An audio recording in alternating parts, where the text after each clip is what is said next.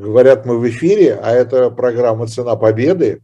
А здесь же ее ведущий Владимир Рыжков, который вот э, машет всем руками. Всем привет. На Марсе я тоже могу помахать. И сейчас нам помашет э, профессор э, Ковалев Борис Николаевич, наш постоянный, наш постоянный автор, Э, очень важный научный сотрудник, я не помню точно, как это называется, э, Санкт-Петербургского института истории Российской академии наук э, и очень важный еще профессор Новгородского Петербургского политехнического университета Петра Великого. Ну вот. Ну вот, видите как, все, все, мы, все мы выяснили. Борис Николаевич Ковалев, который начинал участие в нашей программе с э, темы, с его такой профессиональной главной темы э, оккупация, оккупационный режим, да, жизнь под оккупацией. Э, мне кажется, что, ну, я думаю, думаю что вы, вы не один, который этим занимаетесь, конечно, но наиболее такой известный и яркий э, историк э, по этой довольно такой редкой несмотря ни на что, тематики.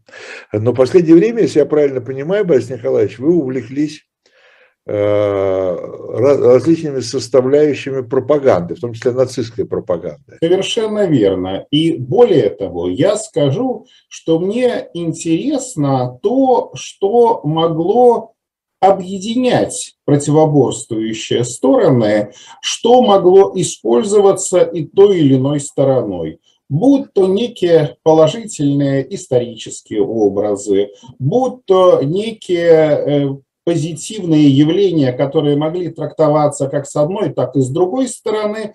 И, наконец, я очень надеюсь, что мы сегодня с вами поговорим о том, что не нуждается в переводе.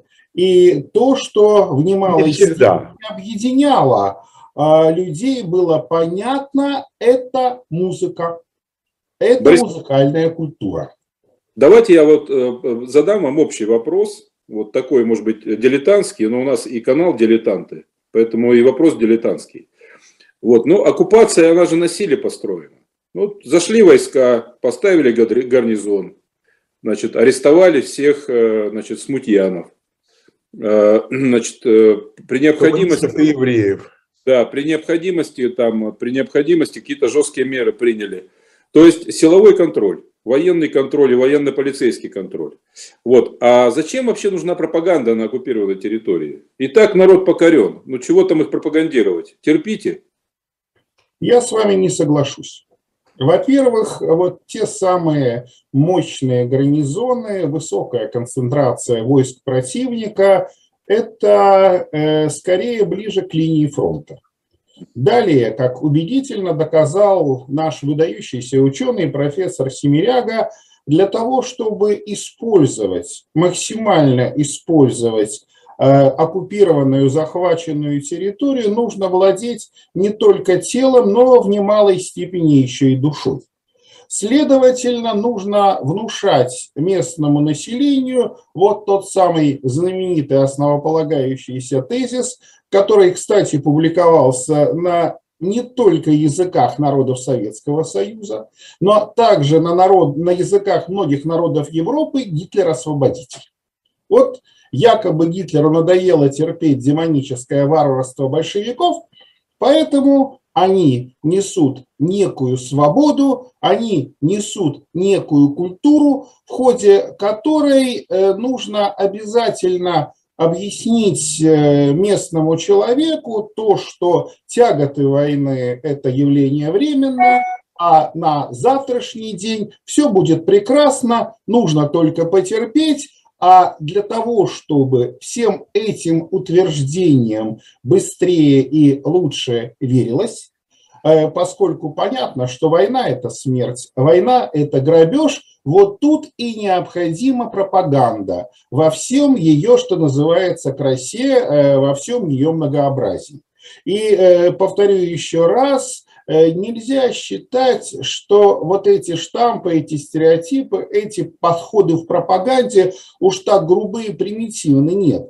На некоторых вещах мы можем даже и поучиться сегодня, в 21 веке. Ну, то есть, получается, опять э, любимый наш э, Оруэлл, да, оккупация – это освобождение. Безусловно, да потому что э, здесь э, никоим образом э, никакой оккупант никогда не будет себя представлять, называть оккупантом. Единственное, в чем заключалась, я бы сказала, извращенная и профессиональная логика нацистов, что каждому они старались максимально пообещать то, что они хотели услышать. Ну, то есть там эстонцам одно, латышам другое, белорусам третье, русским четвертое, украинцам пятое и так далее, и так далее, и так далее. Понятно, что когда мы говорим о нацистах, когда мы говорим о национальном социализме, национальный социализм, национал-социалистische Deutsche Arbeiterpartei, все-таки в конечном счете э, все должно было принадлежать Германии, э, Третьему Рейху, ну а население оккупированных территорий это уже по остаточному принципу. Можно, Виталий, я еще один общий вопрос задам? Да, давай, давай, конечно.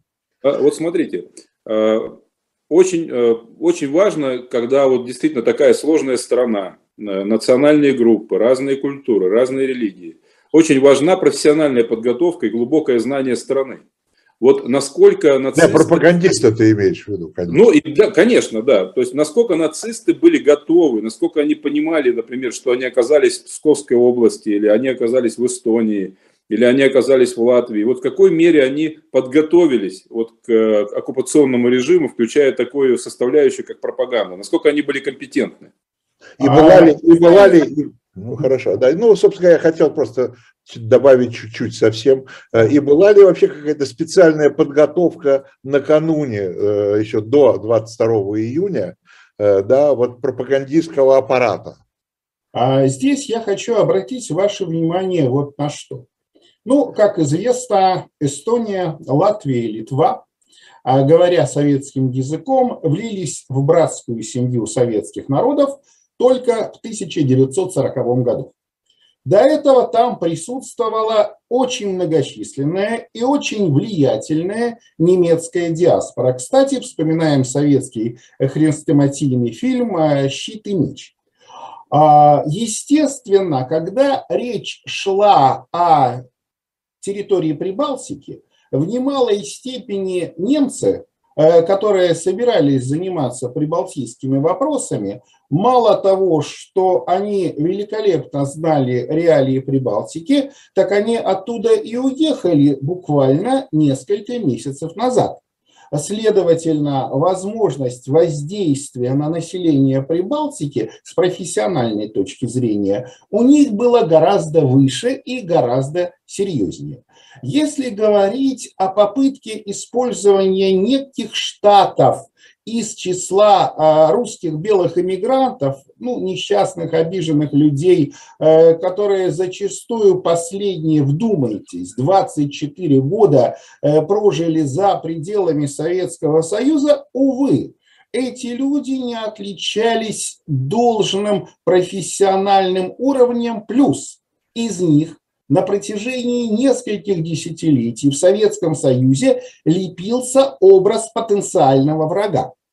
Для меня э, было весьма любопытным читать в свое время книгу Казанцева «Третья сила», где есть эпизод, что немцы э, в реалиях июня-июля 41 года обкатывали некоторые свои листовки на э, представителях различных национальных групп, различных представителей различных специальностей, профессий, образования – то есть они хотели понять, какие листовки окажутся наиболее качественными, наиболее профессиональными. По-моему, мы как-то с Виталием Нововичем говорили, что небезызвестная листовка «Бей жида политрука, рожа просит кирпича» на абсолютное большинство э, советских людей произвела крайне негативное, крайне, я бы сказал, отрицательное восприятие, но при этом их уровень воздействия был э, настолько высок и настолько профессионален, что, повторюсь, он, вот этот профессиональный пропагандистский натиск, должен был затрагивать все чувства, все эмоции. И я надеюсь, что мы все-таки сейчас перейдем к вопросам музыки. Алло. Алло. Да? Это я сделал многозначительную паузу, ожидая, что вы мне сейчас будете задавать вопросы. Все-таки Опять-таки дилетантское мое такое соображение, что вряд ли они э, Вагнера играли э, в псковских деревнях. А, я с вами полностью соглашусь, но представьте себе современную псковскую деревню. И вопрос, как отреагируют вот в этой глухой псковской деревне на Вагнера. А вот что касается Бородина, князь Игорь, здесь другое дело. Здесь э, мы можем открыть псковскую газету «За Родину», где патетически будут немцы представлять себя настоящими спасителями русской культуры, и открываем небезызвестную э, книгу одного из э, псковских журналистов партизан Виноградова, где он описывает, как сами партизаны в лесу разыгрывают некую такую э, оперную постановку. Князь Игорь поют разными голосами небезызвестные арии из данного э, произведения. Мы должны понимать следующее. Вот э, только что прослушал я ваш рассказ, это было еще до эфира, что вы являетесь таким большим поклонником футбола. Каюсь. Я вот к спорту вообще и к футболу достаточно равнодушен. То же самое и музыка. Когда мы э, говорим о музыке, на кого-то лучше всего воздействовать какой-либо разухабистой частушкой, желательно с элементами ненормативной лексики, желательно с привязкой к конкретной местности.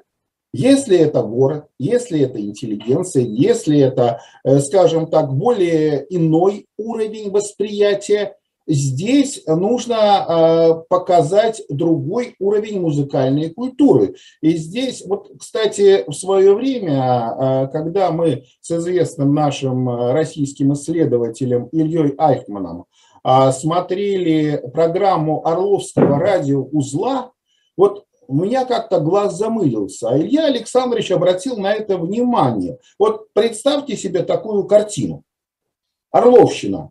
Убивают евреев, убивают цыган, однако по Орловскому радиоузлу идут э, целые, что называется, музыкальные подборки цыганских песен, цыганских каких-то произведений. Цыганщина, иными словами. То же самое, открываю уже упоминавшуюся Псковскую газету «За Родину», фотография перед немецкими солдатами, некая артистка танцует русско-цыганскую пляску.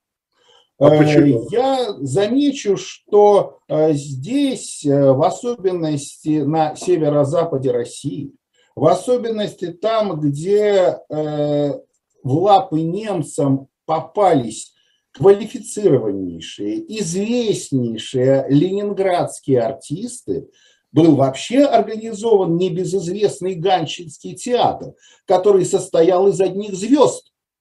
Вот скажите, пожалуйста, э, господин Рыжков, говорит ли вам что-нибудь такая фамилия, как Галина Уланова? Ну, еще как. Мне кажется, она, она всякому говорит. Она говорит. А говорит ли вам тот факт, что ее компаньон, танцевавший вместе с ней и в московских, и в ленинградских театрах, заслуженный артист республики, кавалер ордена «Знак почета» Михаил Дудко, выступал перед немцами и был художественным руководителем Гатчинского театра. О Николае Печковском в довоенном Ленинграде ходили целые легенды. Вот э, в Москве были всякие там Лемешев, Козловский, постоянные драки между фанатками одного и поклонницами другого. Печковский, звезда первой величины, народный артист, кавалер ордена Ленина, Ленина.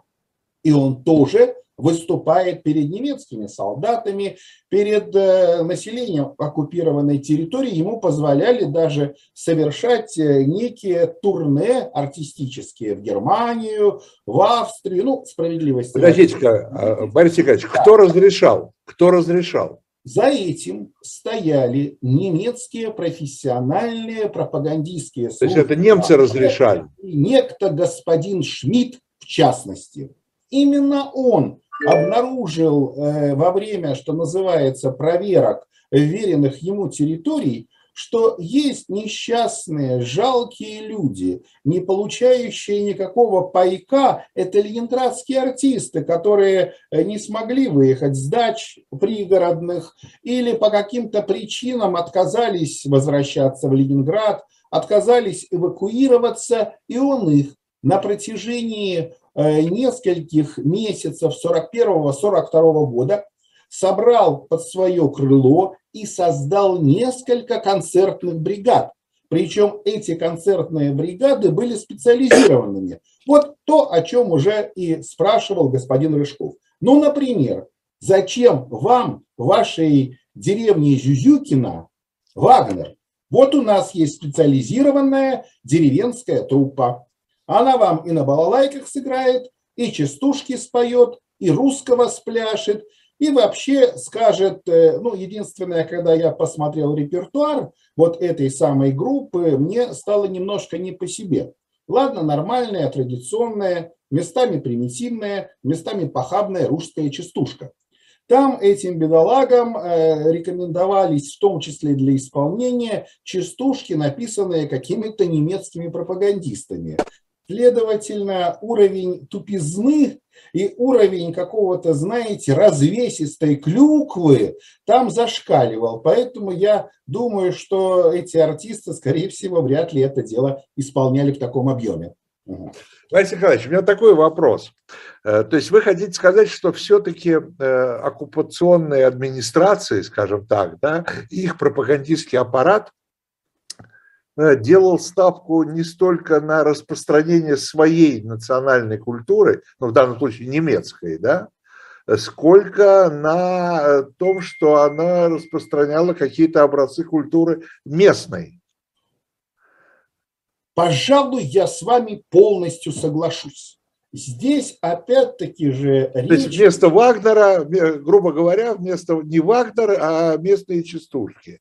И, ну, и, опять и, и не Чайковский, и не Чайковский. Э, вот здесь на что я хочу обратить внимание. Помню в свое время, я читаю воспоминания одной нашей э, женщины, угнанной на работу в Германию, она описывает, как в 1943 году им показывают музыкальный советский фильм 1941 года «Антон Иванович сердится». Помните вы это содержание, где некий матерый органист, где некий а, матерый такой профессор, музыковед, ценит только фуги, только Баха, а свят, свят, свят, жених дочери, мерзавец такой, сочиняет оперетты.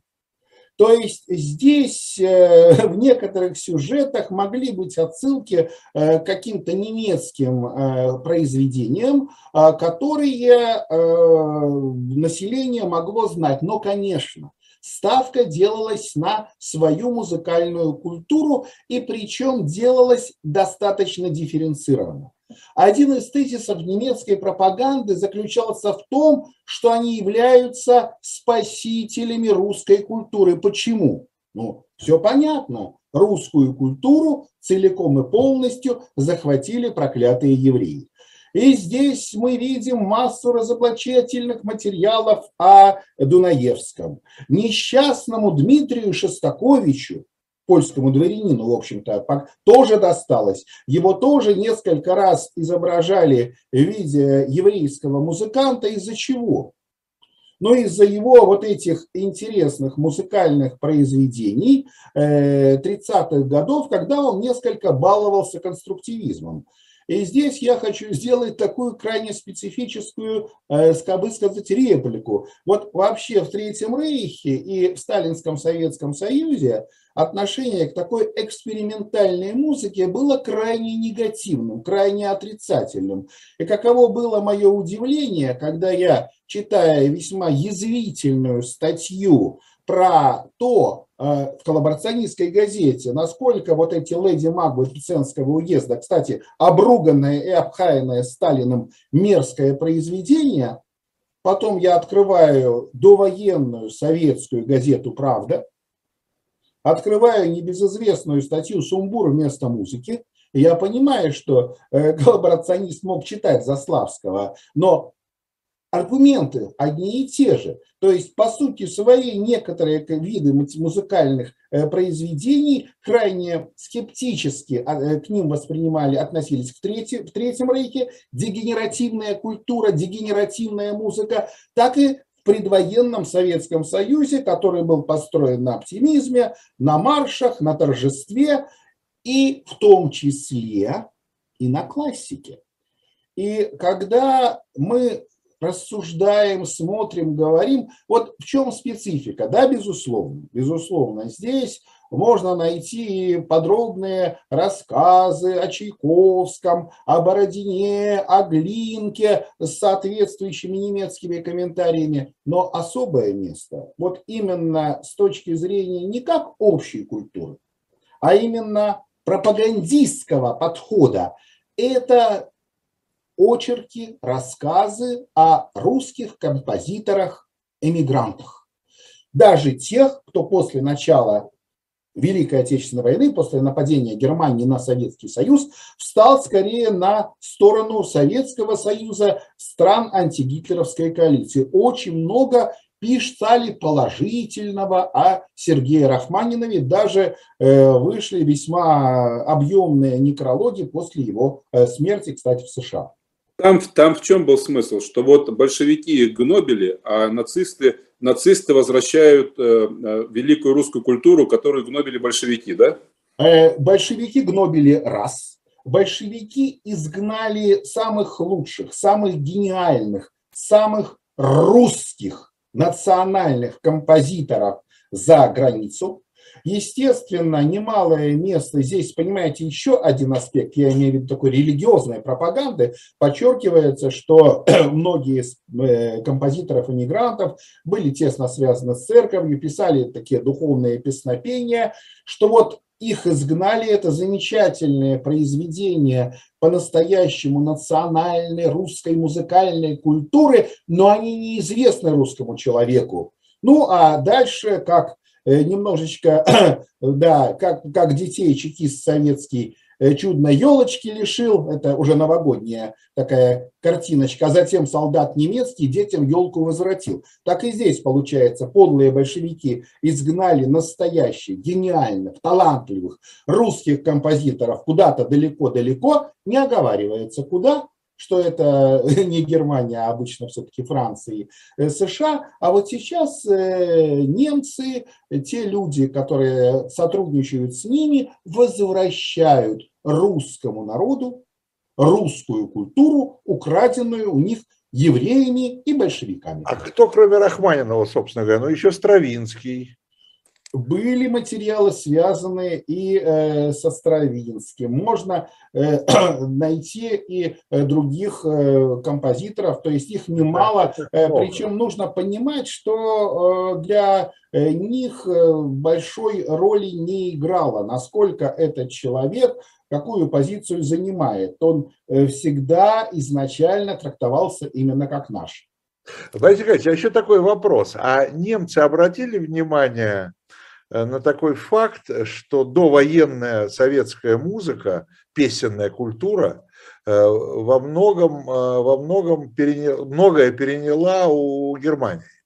Некоторые песни, там тот же «Марш авиаторов», это, по марш авиаторов, и еще некоторые там революционные песни, это были просто переводы с немецкого языка. Виталий Наумович, марш авиаторов, это не мы у них, это они у нас. Или они у нас? Они у нас сперли. И, тут более общий вопрос, Борис Николаевич. Вот действительно... Нет, подожди-ка, Володь, Володь. Но были, были песни, которые мы э, все-таки позаимствовали с, с немецкого. Э, здесь речь идет о том, что, безусловно, а для э, Советского Союза 20-х годов было характерна особая любовь э, к Спартаку, к спартаковцам, э, к песням немецких коммунистов. Песни немецких коммунистов зачастую имели народные корни, вопрос, а где зачастую национал-социалисты черпали свои корни в той же самой народной почве. Плюс давайте осознаем, что радость силы радость хорового пения, ритм марша ритм э, совместной э, плодотворной работы – это то, что э, в немалой степени вдохновляло и музыкальную культуру Советского Союза и музыкальную культуру Третьего Рейха. Поэтому понятно, что композиторы, ребята по большому счету вороватые, зачастую активно пользуются наработками друг друга, и когда мы видим некий э, изначальный посыл, неудивительно, что э, сложно ответить, кто у кого, когда, что позаимствовал. Борис Николаевич, да. вот вопрос такой. Ну, действительно, э, советская музыка 20-30-х годов, она была легендарная. То есть там была масса песен, которые народ распевал за значит, э, столами под рюмочку водочки и так далее, того же Дунаевского и так далее. Немцы вот это все советское вычеркивали, или они как-то умудрились и, и, и схитрились и вот эти советские песни использовать? Естественно. Здесь, э, когда мы говорим о музыке, мы берем музыку, берем э, три танкиста на новый лад, Три танкиста, три веселых друга убивают жида-комиссара и на своем танке переезжают к немцам, чтобы освобождать родной любимый край. Э, То Далее... есть брали, брали, брали легендарные мелодии и переиначивали на свой лад? Э, да, брали то, что было у всех на слуху, и переиначивали на свой лад. Если говорить о музыкальных, я бы сказал, шлягерных произведениях, два самых главных произведения, музыкальных произведения периода войны, это, конечно, «Катюша» и это Лили Марлен. Я хочу сказать, что «Катюшу» пели все. Даже если говорить о той моей теме испанской голубой дивизии, э, передаю поклон всем своим друзьям и коллегам в Испании, вообще и Павлу, Павлу Тендере в частности, ведь э, испанцы э, сделали песню «Катюша» своим гимном, своим неофициальным гимном. То есть это не лицом к солнцу, то, что вот их фалангистский гимн, а это вот именно гимн таких крутых парней из голубой дивизии с соответствующими словами, с упоминаниями о русской девушке Катюше, о боях на Волхове, о том, насколько они э, рады здесь выполнять свою великую христианскую миссию. Я могу сказать, что э, вариантов «Катюши» были не десятки, были сотни. И партизанские «Катюши», и артиллерийские «Катюши», и прочее, прочее, прочее, прочее. Лили Марлен, кстати, ее пели и на нашей стороне, ее переводили. Ее, э, мы помним о том, как небезызвестная Людмила Марковна Гурченко э, в оккупированном Харькове для того, чтобы заработать вот эту мисочку супа, для себя голодной, ведь ее знаменитая талия во многом связана с чем? С ее жутким голодным детством. Она что пела? Она пела немецкие шлягеры. Э, если говорить о том, что Лили Марлен, э, ей устанавливались вырезанные из фанеры памятники, ну, такие фигуры ростовые, э, практически по всей территории Советского Союза. Ну, иногда случаются и фарсовые события, уже упомянутые мной испанские солдаты из голубой дивизии на Новгородчине, в Поозерье, маленьких русских девочек, трех-четырех лет, учили похабным, солдатским, испанским песням насчет того, о чем думает испанский часовой на посту и чего он хочет. Это для них казалось очень смешным, что маленькие девочки трех-четырех лет поют, ну, понятно, откровенное хамское, похабное произведение. Эти девочки мне эти песни пели. Ну, понятно, что это 70 лет.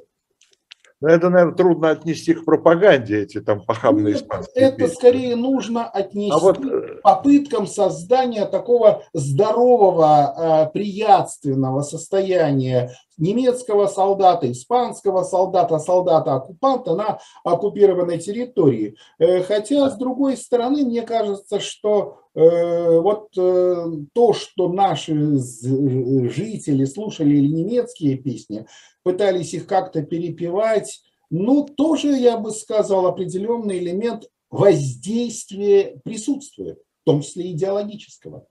Да. Борис Николаевич, а вот такой вопрос, поскольку вы уже вспоминали голубую дивизию испанскую, я как раз хотел спросить, а вот те э, там районы, города, э, поселки, которые были заняты итальянцами, не немцами. Да. Там все равно работала немецкая пропаганда э, или была итальянская пропаганда, испанская, там какая еще у нас была, э, э, там, Я румынская. Я сказал, что, конечно, немецкая пропаганда, во-первых, она превалировала раз.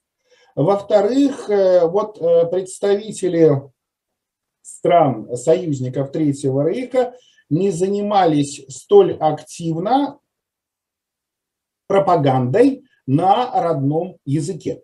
Ну, может быть, я тут э, не могу сказать, э, я вам не скажу за всю Одессу, поскольку, как известно, Одесса была в румынской зоне оккупации, и я думаю, что румыны, кстати, вспоминаем Катаева, могли вести некую свою самостоятельную пропаганду. Но то, что я видел по итальянцам, э, по венграм, в гораздо э, меньшей степени практически нет. Что не скажешь опять-таки же про финнов, у которого была своя индивидуальная, персональная зона оккупации, но вот финская пропаганда, в том числе и э, пропаганда финской музыкальной культуры, это тоже особый, э, что называется, особая э, страница в истории Второй мировой войны. Но это, видимо, связано с тем, что у них там были конкретные интересы в Карелии.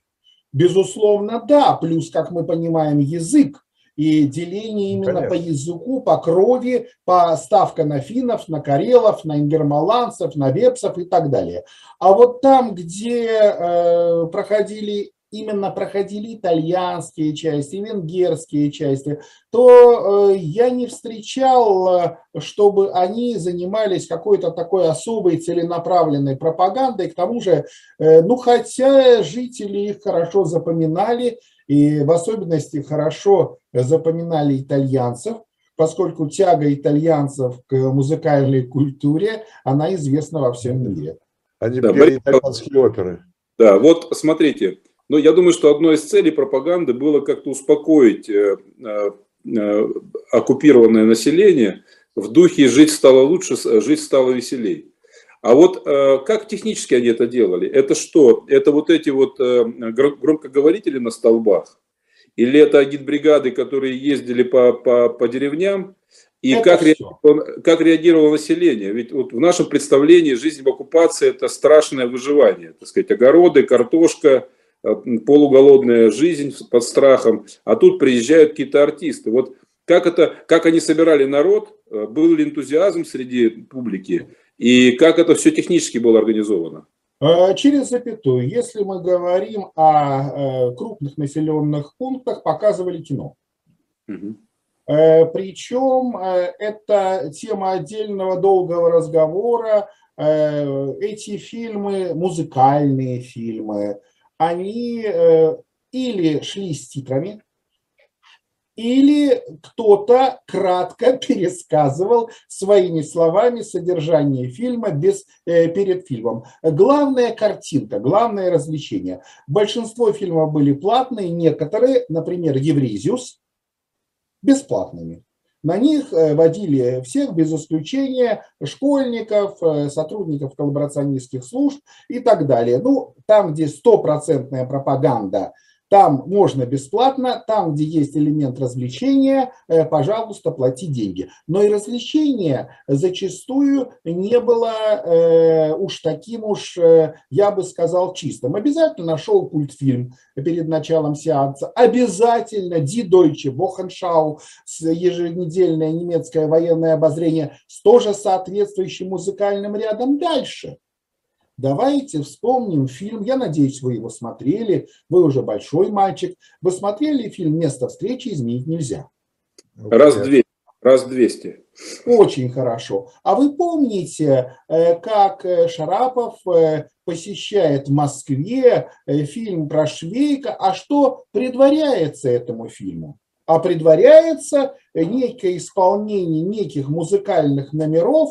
Э, представьте себе, что и в русских кинотеатрах играли аккордеонисты, исполняли песни, э, причем я бы сказал, в духе вот э, э, того самого FM-радио, когда у нас идет несколько легких номеров, любовь, морковь, жди меня, а далее идет э, иногда в умеренных количествах, иногда в среднеумеренных, но никогда с э, особым каким-то преувеличением, одна-две песенки с намеком на страдания русского народа, на благодарность русского народа э, Великой Германии, на то, что в РОА служат самые лучшие, самые достойные представители русского народа. Берем партизанские частушки, там, понятно, мать-перемать против ласовцев, против полицаев и так далее.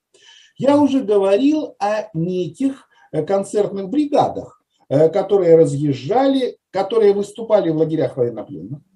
Естественно, я не говорю про лагеря военнопленных образца 41-42 года. Вот это геноцид. 41-42 год. Вот чуть позднее, я бы сказал, 43 год, там уже отношение поменялось, там э, шансов выжить было гораздо больше, и там пропагандистская составляющая, она включала в себя и приезд э, подобных артистов. Перед населением а, оккупированных территорий в городах, в деревнях, в деревнях но вы понимаете, что э, зачастую э, у населения в деревне ну, очень мало развлечений. Ну, очень мало. Здесь сообщение о бесплатном развлечении. Естественно, все идут. Э, кстати, кстати, видел я крайне любопытные документы, э, связанные со Смоленщиной, где партизаны грохнули вот такую вот артистическую группу, Потом им в Смоленске устроили торжественные похороны. При этом во время этих похорон шла прямая радиотрансляция.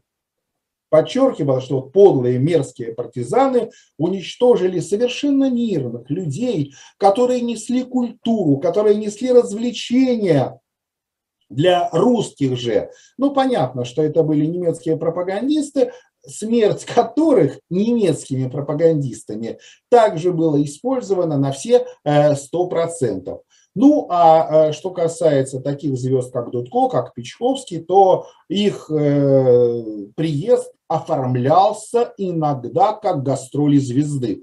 Заранее развешивались афиши, заранее оповещалась наиболее влиятельная и уважаемая публика показать то, что это действительно событие первого, дня, э, первого уровня. Вот, кстати, на суперобложке моей книжки «Нацистский оккупационный режим и коллаборационизм в России» помещен портрет Печковского, который выступает под портретом Гитлера. И что интересно, что интересно, где сидят самые главные, самые, я бы сказал, высокопоставленные немецкие офицеры – вы помните, где во времена Мольера сидел э, король и его ближайшее окружение?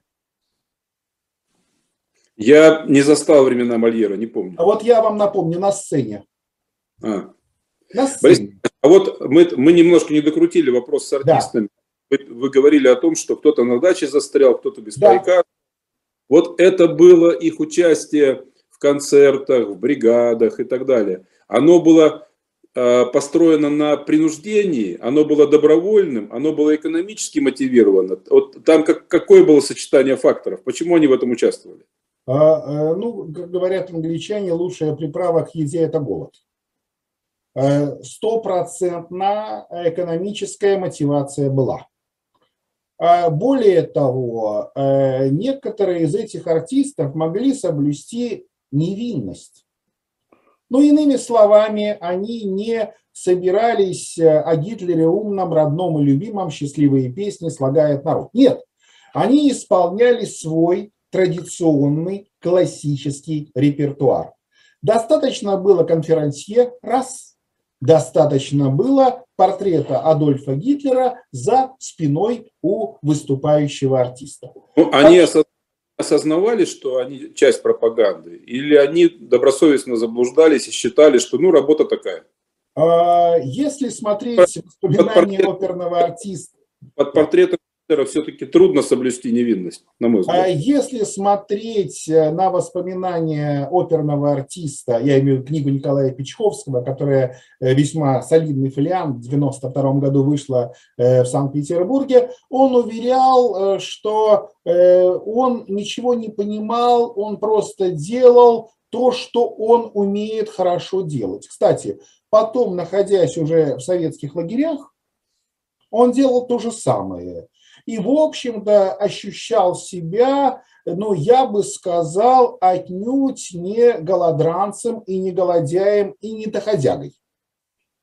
Единственное, чего он жутко переживал после освобождения, понятно, что, э, извините, двери Кировского Мариинского театра перед ним были закрыты.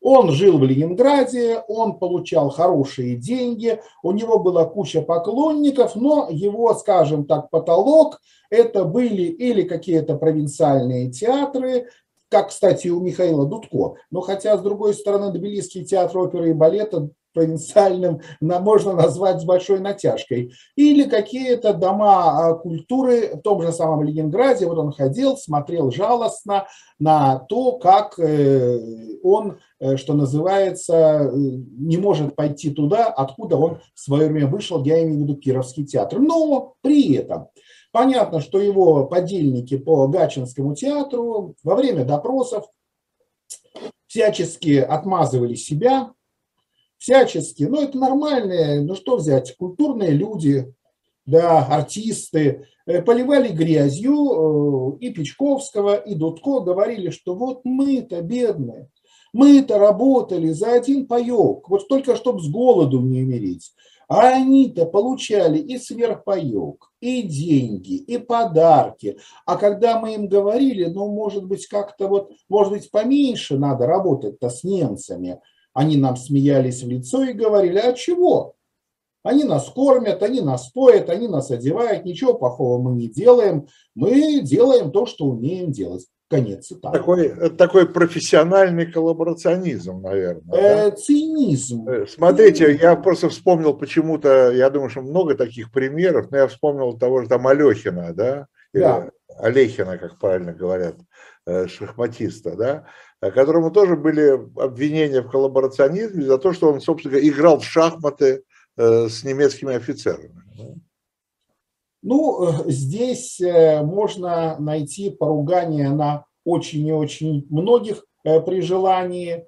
Здесь я хочу обратить внимание и на то, что, пожалуй, наиболее яркая фигура вот такого ленинградского сопротивления, я говорю, Дмитрий Шостакович он ведь тоже э, трактовался э, немцами вначале как вроде бы не свой, ну, правда, в некоторых публикациях, я уже говорил, его обвиняли в еврействе, почему его так вот награждают, примечают. Потом говорили, что да, вот это беда нас, беда то, что некоторая часть действительно талантливой интеллигенции или под угрозами или из-за корысти пошла служить проклятым большевикам, ну или жидобольшевикам, как э, в зависимости от уровня антисемитизма э, того или иного автора и толкователя. Это уже было после, даже после Ленинградской симфонии? Это было после Ленинградской симфонии. Э, в Ленинград, извините, в рижском журнале «Для всех», иллюстрированный журнал, Шостаковичу была посвящена развернутая статья на несколько страниц. Кстати, сейчас наш Санкт-Петербургский институт истории РАН занимается этой проблематикой. Ну, ее ведет Юлия Зороховна Кантер. И я сейчас подготовил большую статью, э, посвященную как раз вот этим... Это самым... 80 лет. Э, э, да, да, да, 80 лет. Вот мы со своими коллегами занимаемся этой проблематикой. И в немалой степени наш сегодняшний разговор вызван той статьей, которую я сейчас готовлю к печати. Ну да. Э, Борис Николаевич, еще вот такой вопрос, вы там, э, я хотел вернуться, вы упомянули, э, вы нас спрашивали с Рыжковым, а мы не смогли ответить, где сидели там командиры или там высшие чины немецкие. Ну, как На сцене. На сцене. Но у меня вопрос другой. Вообще, вот, вот концерт да, в оккупированном да. городе. Да. Это публика смешанная, и немцы, и местные? Обычно нет. Или какое-то разделение было? Обычно нет. Богу Богова, Кесарю Кесареву. Кстати, вот я с э, подачи коллеги Рыжкова помянул э, его самый любимый, я бы сказал, деревенские бригады. Но были, естественно, в Гатчинском театре бригады, предназначенные для развлечения непосредственно немецких солдат. То есть у них была программа на немецком языке, с немецкими шутками, с немецкими песнями, с вкраплением русских плясок, русских песен. А если говорить Немецкие о... исполняли немцы. Что? Это нем... немецкое исполнение. Было. Нет, это были как раз русские артисты. Бригады со специализированной работой только в немецких частях и со специализированной программой, рассчитанной исключительно на немецкого солдата как потребителя. Ну а вот э, якобы, якобы есть эпизод, что якобы как-то Печковский возмутился, э, то это он в своей книге пишет, то, что э, в зале сидели только немцы. И якобы он даже попросил, чтобы пустили и русских. Но вот то, что я видел, это мухи отдельно, котлеты отдельно. Или концерт для немецких солдат, или в лучшем случае, в лучшем случае разбавленный, э, скажем так, коллаборационистским активом, ну или, что называется, концерт для всех и зачастую платный с немалой ценой за билеты. Борис Николаевич, а еще такой вопрос. Э, я не знаю, занимались ли вы советской пропагандой? да, но э, я так, ну, по тем э, фильмам, там, рассказам, да, каким-то, мы знаем, что во время войны, мы знаем о таких бригадах концертных. Да. Советских, я имею в виду. Да. Мы выступали перед бойцами да. Красной Армии, да. это было очень распространено да. там, и так далее, и так далее. Когда Красная Армия перешла в Европу, да, перешла границу э, и э, как бы занимала города уже европейские. Там э, советская, там занимались пропагандой, и в том числе музыкальной? Безусловно, да. Более того, об этом можно найти даже в мемуарах советских маршалов. Ну, например, как, ну, это уже 45 год, это уже Китай, ну, Харбин в частности, и там э, приехавшая бригада э, ансамбля песни и пляски э, советской армии выступает перед рыдающими иммигрантами, ну, которые с восторгом смотрят на погоны, с восторгом слышат вот эти советские песни. Мы помним о концертах на ступенях Рейхстага, справедливости ради хочу заметить, предназначенных в первую очередь для советских солдат. Ну, музыка играла огромную роль. моя горячо любимая мама, которая вот только что отметила 85 лет, тоже участница этих концертных бригад. Когда она была в Кировской области в эвакуации, она ходила по госпиталям с детским садом и исполняла неполиткорректную песню «Ай, ты немец, распроклятый немчура, слышишь грозное советское ура».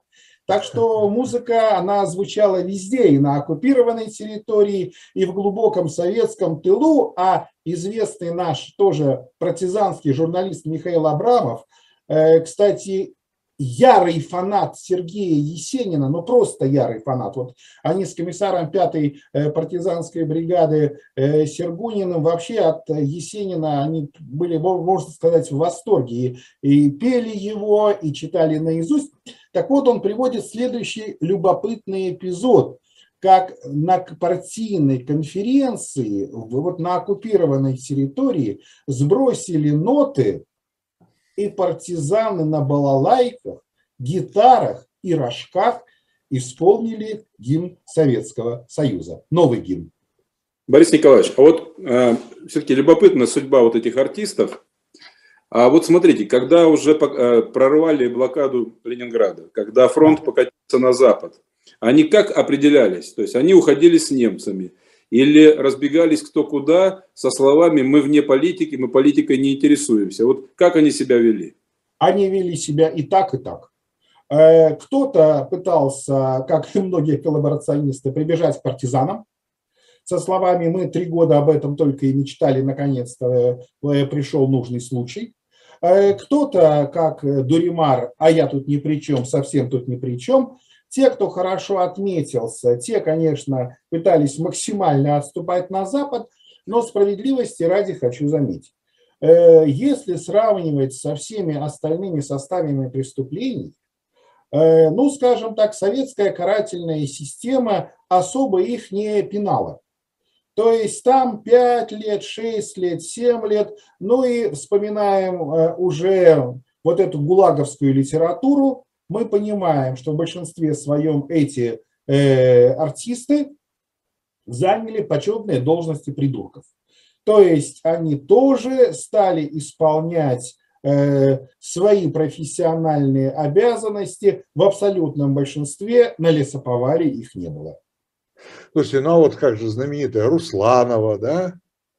Э, попавшая, ну, правда, она там по другой, по другой статье попала. Там ну, по другой-то статье, но тоже почитаем воспоминания, когда, э, во-первых, как она жила, как она питалась, и я не знаю, насколько это апокриф, даже однажды наорала. Она как жена, на, она как жена генерала попала. Да, на начальника э, лагеря, где мои товарищи зэки, я не собираюсь петь вам, позовите их. Господи, да, возьмем классику, Варлам Шаламов, колымские рассказы. У него есть рассказ о том, как один несчастный зэк умер из-за чего. Из-за чего он умер?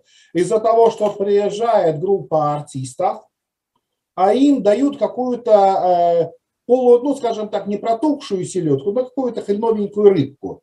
А он, Шаламов-то пишет, артисты-то все такие и сытенькие, и глазенькие, они отказались есть эту рыбку, и этот бедолага, которому было сказано эту рыбку выкинуть, стал ее, естественно, есть и умирает от заворота кишок. Вот. Это насчет того, как уже в реалиях ГУЛАГа ощущали себя те, кто умел хорошо петь, хорошо танцевать, хорошо развлекаться. Ну, это, это уже и после войны, и в, в советские годы, ну, те, которые я помню, такие люди, там, я не знаю, актеры, там, футболисты, кстати, э, попадавшие в, там, по тем или иным причинам в лагеря, э, они, конечно, все-таки пользовались каким-то какими привилегиями. Ну, Но, да. насколько это возможно там в лагерных условиях. Да, безусловно. Ну да, но мы сегодня, собственно говоря, не об этом. А, а э, смотрите, я все-таки хотел вернуться вот к советской пропаганде. У нас еще пару минут есть. Да, да. Э, то есть получается, что и потом э, все-таки вот эта музыка в пропаганде, вот эти бригады концертные, и уже потом, я имею в виду после перехода границы Красной Армии, они все-таки выступали перед советскими бойцами в основном. Да, в основном, да. То есть не было, не было воздействия на местное население. Ну, понимаете, будь то, будь то там, говорить, да. смотря какое местное э, население, мы даже это можем судить по нашим советским медалям за э, освобождение Праги, за освобождение Варшавы, но на, за взятие Кёнигсберга, взятие Берлина, за взятие Вены, за взятие Будапешта. Ну, То да. есть насколько население воспринималось в качестве э, потенциального э, союзного населения. Тут, э, кстати, хочу вспомнить один из самых первых э, польских э, послевоенных фильмов, вот один из самых первых, э, который назывался «Запрещенные песенки». А тоже о песнях польского сопротивления э, в годы э, Второй мировой войны.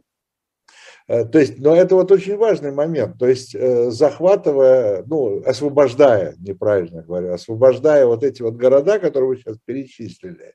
А иногда и э, захватывая, если мы говорим да, о Союзе. Понятно, да. То есть не было расчета на сотрудничество и некую дружбу, если хотите, с местным населением.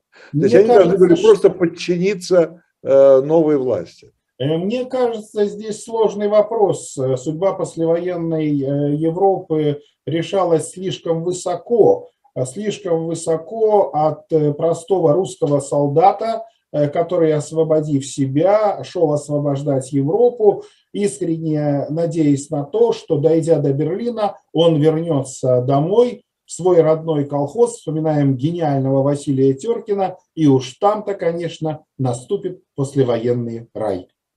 Вот на этой ноте мы завершаем нашу программу. У нас тут последние пять секунд для того, чтобы сказать спасибо всем и до свидания, до встречи в программе «Цена победы». Спасибо.